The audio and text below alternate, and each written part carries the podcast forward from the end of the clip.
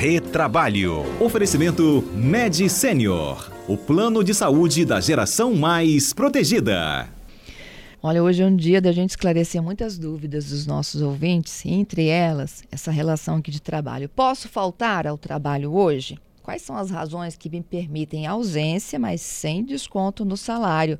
Vou passando a bola aqui já para os nossos comentaristas, Alberto Nemer, Cássio Moro. Bom dia para vocês. Bom dia, Fernanda. Bom dia, Cássio. E bom dia aos queridos ouvintes da CBN. É, bom dia, bom dia, gente. Tudo bem? Fernanda, Alberto, ouvintes. Bom dia, Cássio. Vamos melhorar um pouquinho o áudio do Cássio? Enquanto isso, eu vou seguindo aqui com o Nemer. Nemer, em que condições o trabalhador está respaldado ali da ausência ao trabalho? Fernanda, esse é um assunto rotineiro, né, que muitas, muitos trabalhadores e até empregadores é, possuem dúvidas. E a CLT, ela traz aí um rol de, de possibilidades que justificam a ausência do empregado no trabalho. E o que, que isso significa?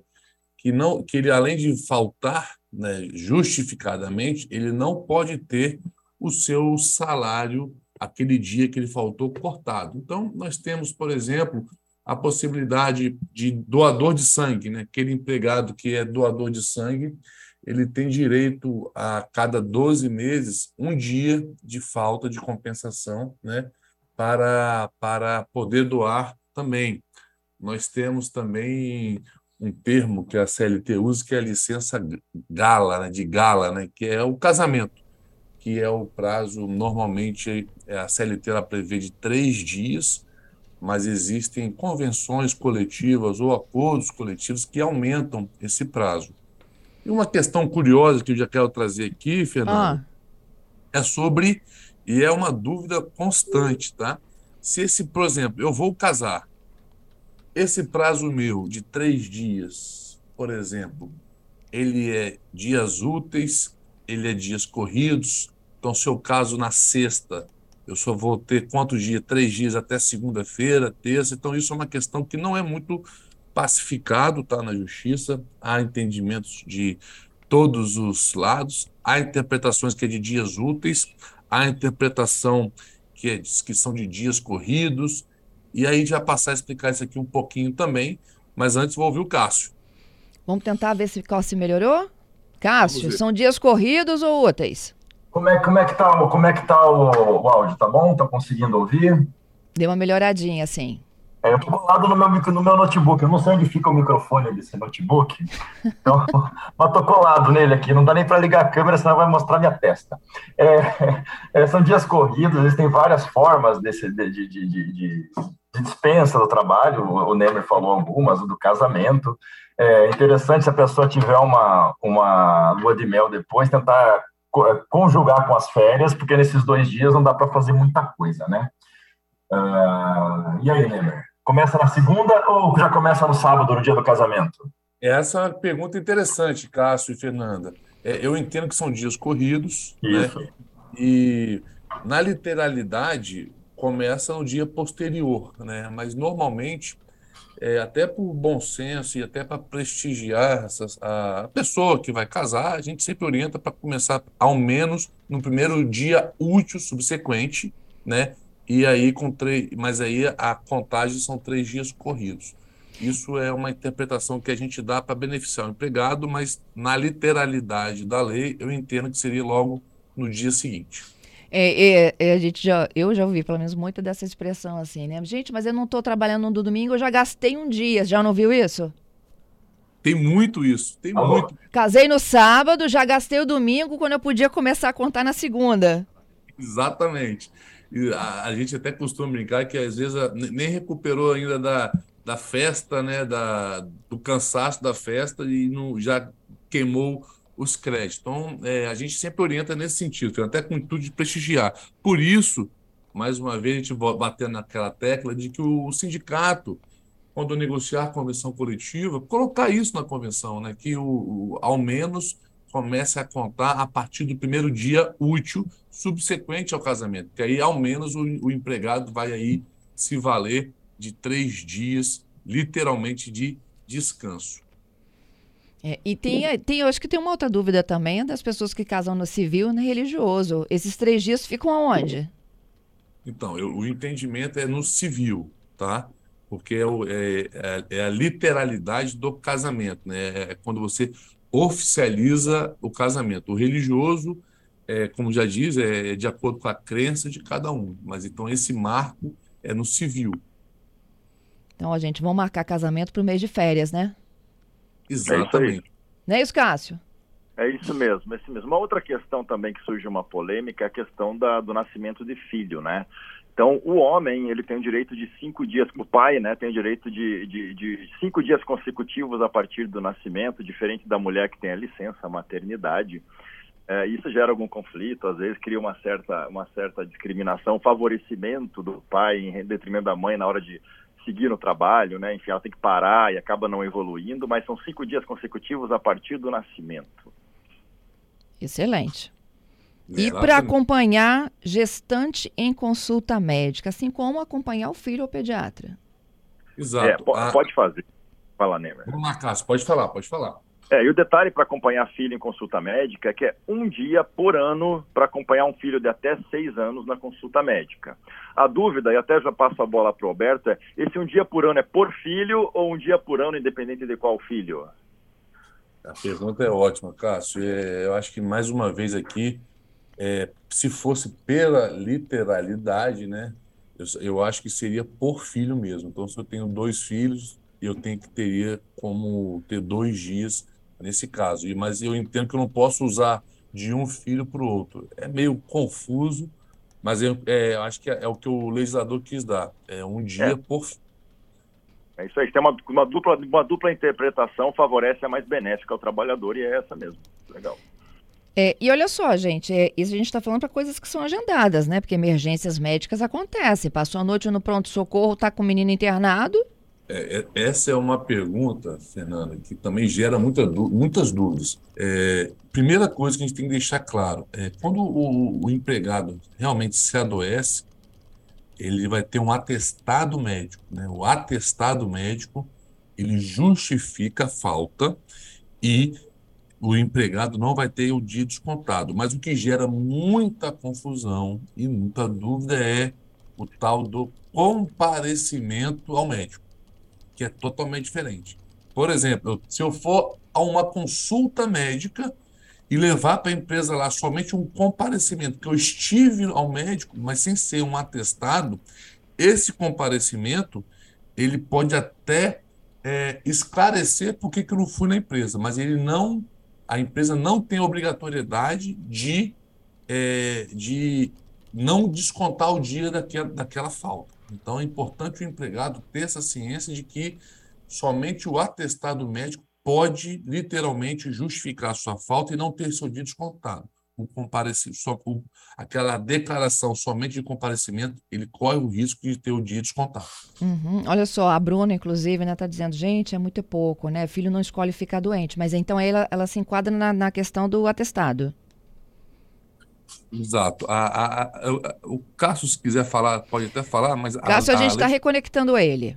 Ah, desculpa então. Então eu vou tocando aqui, porque o advogado gosta de falar, né? então, a gente, em relação ao acompanhamento, ao acompanhamento a, a, a lei até autorizou, né? É, a justificativa dessa falta quando o pai, ao, ao menos um dia por ano, para levar o filho de, de até seis anos de consulta médica, tá, tá, Fernando? Então, por exemplo, é, eu tenho uma filha de 10 anos, eu tenho um filho de 10 anos, e se ele passa mal, e se eu acompanho ele ao médico, esse meu comparecimento não justifica. Então, por isso que tem que ser muito combinado com a empresa para o empregado não ter uma dupla penalidade. Além de estar com o filho doente, ainda ter seu dia descontado. E aí, mais uma vez, a gente reforça aqui para os sindicatos regularizar isso e, e também ajustar isso de uma melhor forma para que possa possam proteger os empregados e também não, não desproteger os empregadores. Uhum. Olha, que legal, o Neme, a Diana perguntando, no caso, né, de você levar um filho para um pronto-socorro, para uma unidade de saúde, é, empregadas domésticas também têm os mesmos direitos? Eu entendo que sim, têm os mesmos direitos, é, podem ter as faltas justificadas nos termos que a gente falou aqui também. Uhum. O Giovanni está dizendo que ele é doador de sangue. E ele diz que ele faz o seguinte, ó, por ano. Uma doação é abonada e outras três são justificadas. Aí ele diz, olha, geralmente ninguém me cobra. Tem que ter o lado bom da empresa também, né? De entender que ele está fazendo um ato do bem. Exatamente. A gente, às vezes, é, sai da literalidade da lei e tenta sempre tentar aplicar o bom senso, né? Como ele bem disse, a lei dá direito a uma vez a cada 12 meses, uma, uma abono a cada 12 meses. Mas tem empresas, Fernando, que incentivam isso, que incentivam a doação e, como compensação, dá mais de um dia, por exemplo. Então, isso também vai muito de políticas internas da empresa. Então, esse exemplo do Giovanni é muito positivo. Pois é, e a Cleide está me contando o seguinte, ó, que nem sempre é assim, viu? É, faço um acompanhamento médico, preciso fazer exames e consultas a cada seis meses. Hoje estou desempregada e é muito difícil o empregador aceitar a minha condição hoje. É, realmente, eu até lamento essa situação. Infelizmente, isso ocorre mesmo, porque, de um lado, Fernando, a gente entende que o, que o empregado, né, obviamente, tem que priorizar, não só o empregado, como todos nós, nós temos que priorizar a saúde, não tem jeito. Mas na outra ponta também, a gente tem que entender que a grande maioria dos empregadores hoje são pequenos e microempresários, né? que tem um, dois, três empregados no máximo. E, uma, e a falta de um empregado faz muita falta. E às vezes ela não tem condições de contratar outra empresa. Então, assim, é uma, é uma, é uma, é uma balança que precisa ser equilibrada e aí precisa realmente de uma atuação forte da, da, do, do, da Previdência Social, né? A gente uhum. sabe que a uhum. Previdência é um caos, é, a gente sabe a, sua, a situação financeira, a gente sabe da dificuldade dos empregados hoje de se afastarem pela Previdência Social, mas eu acho que é, é, é, esse seria o papel da Previdência, de realmente acolher esses empregados necessitados, especialmente em relação à saúde. Tem uma dica do é, Robson. Ei, Cássio, desculpa, pode comentar. Ah, só, para completar, esse, esse, esse, tema que o Alberto disse é um tema muito delicado e que vem muita demanda para a Justiça do Trabalho, que acaba gerando aquele chamado limbo previdenciário. Então, a, o INSS fala assim para o trabalhador: você está bom, você tem alta previdenciária, pode voltar a trabalhar. Ele chega na empresa sem condição nenhuma, o médico da empresa fala: não, ele não tem condições de trabalhar. E aí o que acontece fica num, num, numa uma queda de braços entre empresa e INSS, e o trabalhador fica sem nada, sem salário sem benefício previdenciário, aquilo que a gente chama de limbo previdenciário, coisa que normalmente só se resolve na justiça. Infelizmente é uma situação muito complicada. O INSS não quer o trabalhador afastado para ter que pagar a previdência, o benefício previdenciário, e a empresa não quer um trabalhador que não pode trabalhar na sua empresa, né? Então essa é uma situação muito delicada, é sempre bom procurar um advogado quando está numa situação dessa, porque sempre a corda arrebenta no mais fraco que é o trabalhador, que às vezes está incapacitado e fala que está bom e não está, é complicadíssimo. Cada caso tem a sua a sua vertente, não tem uma regra geral para falar aqui, mas é, é uma situação bem delicada. É isso. A gente vai para o repórter CBN. Na volta, eu conto aqui a história do Robson. Ele disse que casamento é organização e vocês vão conhecer qual foi o esquema que ele montou, tá? Voltamos já. 11 horas e 3 minutos, quinta-feira, é dia de retrabalho ao vivo aqui na programação da CBN. Os nossos comentaristas Alberto Nemer e Cássio Moro ao vivo. E hoje a gente esclarece uma dúvida que deve ser muito comum né, para todo trabalhador. Eu posso faltar ao trabalho? Em que condições né, a legislação como um todo me permite é, ter essa ausência sem necessariamente ter que compensar horas ou descontar do salário? A gente falou que uma das condições, né, né, Americácio, era o casamento. Exatamente. Aí, isso. Aí o Robson, ele diz o seguinte, casamento de verdade é uma grande organização. E aí ele conta o caso dele. Ele casou num sábado, a empresa dava os três dias úteis. Três mesmo, né? Que a gente falou? Três, né? Isso, isso. Aí ele disse que foi. Então, ele teve direito à segunda, à terça e à quarta. Só que na quinta era feriado, porque ele pensou nisso, tá, gente? Na sexta, a empresa já tinha anunciado que ia emendar. Segunda, Ótimo. ele entrou de férias, resumo da ópera: 40 dias de lua de mel. Esse aí realmente soube fazer um planejamento espetacular, é isso mesmo. Jogou, jogou, como diz os outros, né, Fernando? Jogou dentro da regra. Isso aí. Deu certo. Muito legal, né? Oh, a Diana agradecendo o carinho de vocês, diz que como ela aprende, né, com, com os nossos quadros aqui na CBN. O Márcio me pergunta se existe um, um número limite aí de atestados de comparecimento quando você retorna ao trabalho. Olha, é, só para reprisar, comparecimento ao, à consulta médica não isenta a empresa de descontar o dia do empregado. Então, ele tem que ter aí um atestado médico, tá? Para isentar esses dias. É importante deixar claro que o comparecimento ele pode ter o dia descontado, sim. Uhum. O atestado de comparecimento é no caso do pai ou da mãe que, que leva o filho ao médico, não é isso? Ou acompanha ah. uma gestante numa consulta médica?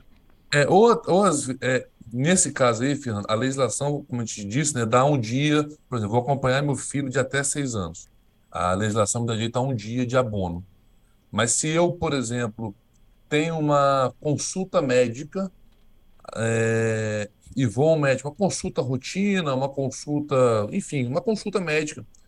Isso por si só, aí eu vou sair de lá com comparecimento, um atestado de comparecimento. Esse comparecimento que eu fui nessa consulta pode, pode servir até para explicar para o meu empregador, mas isso não significa que, que ele tem a obrigação de abonar minha falta, porque uhum. não, não é como se fosse um atestado médico. É, a, ideia, a, ideia, é evitar que o trabalhador vá para o médico sem ter nada, nenhuma consulta, aí faz uma hora de, de consulta e depois está livre para fazer o que ele quiser. Né? É, lembrando também que existe uma outra forma de suspensão em caso de saúde, que é de três dias a cada 12 meses, para a realização de exames preventivos de câncer. Então, para esses casos, também três dias a cada 12 meses de trabalho. Isso está na nossa lista, não é? Os exames de câncer. Está lá na CLT, exatamente. Tá. A gente vai fechar essa lista já já. Eu vou para o último ouvinte aqui, o David, que a situação dele foi o seguinte: ele teve que prestar um depoimento à polícia. Ele saiu do trabalho às 12, retornou às 15h30, a empresa não abonou. Nesse caso aí, se for nessa, na, na literalidade que ele falou, a empresa deveria abonar sim esse período, porque é por ordem de polícia judicial, isso aí é falta justificada, inclusive pelo período. Não há necessidade de ficar o dia inteiro, mas a empresa tem que abonar o período que ele se ausentou para fazer eventualmente esse depoimento. Uhum. É, é, o tempo que seja necessário comparecer em juízo e a polícia, a polícia judicial acaba a, albergando. O importante é que ele comprove, né, traga uma declaração de que participou e com os horários de início e fim da, da, da audiência.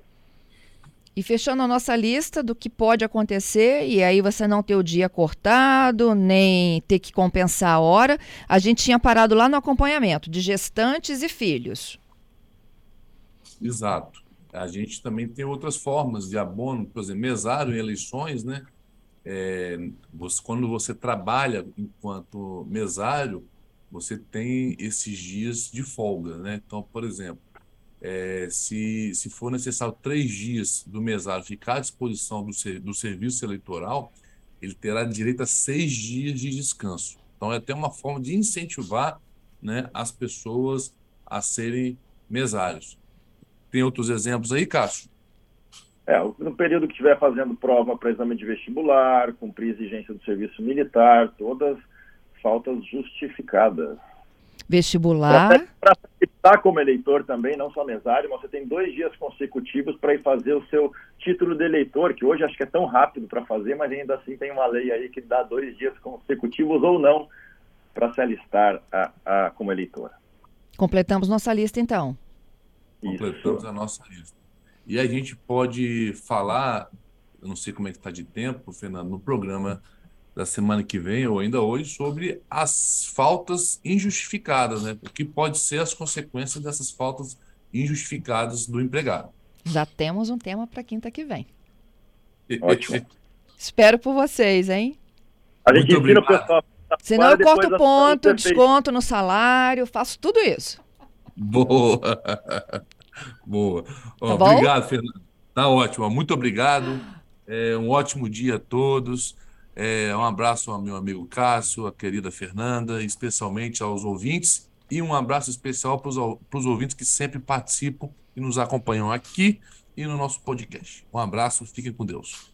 É, digo mesmo, obrigado a todos. E só é, fazendo, recapitulando aquele, aquele trabalhador antes do, do feriado, é importante para os trabalhadores e para as empresas que o que é planejado é fácil. Então, se tiver que faltar alguma coisa e der para planejar, faça, que depois não vai ter problema. Obrigado para você, vocês, Fernando, Alberto e ouvintes, e até semana que vem.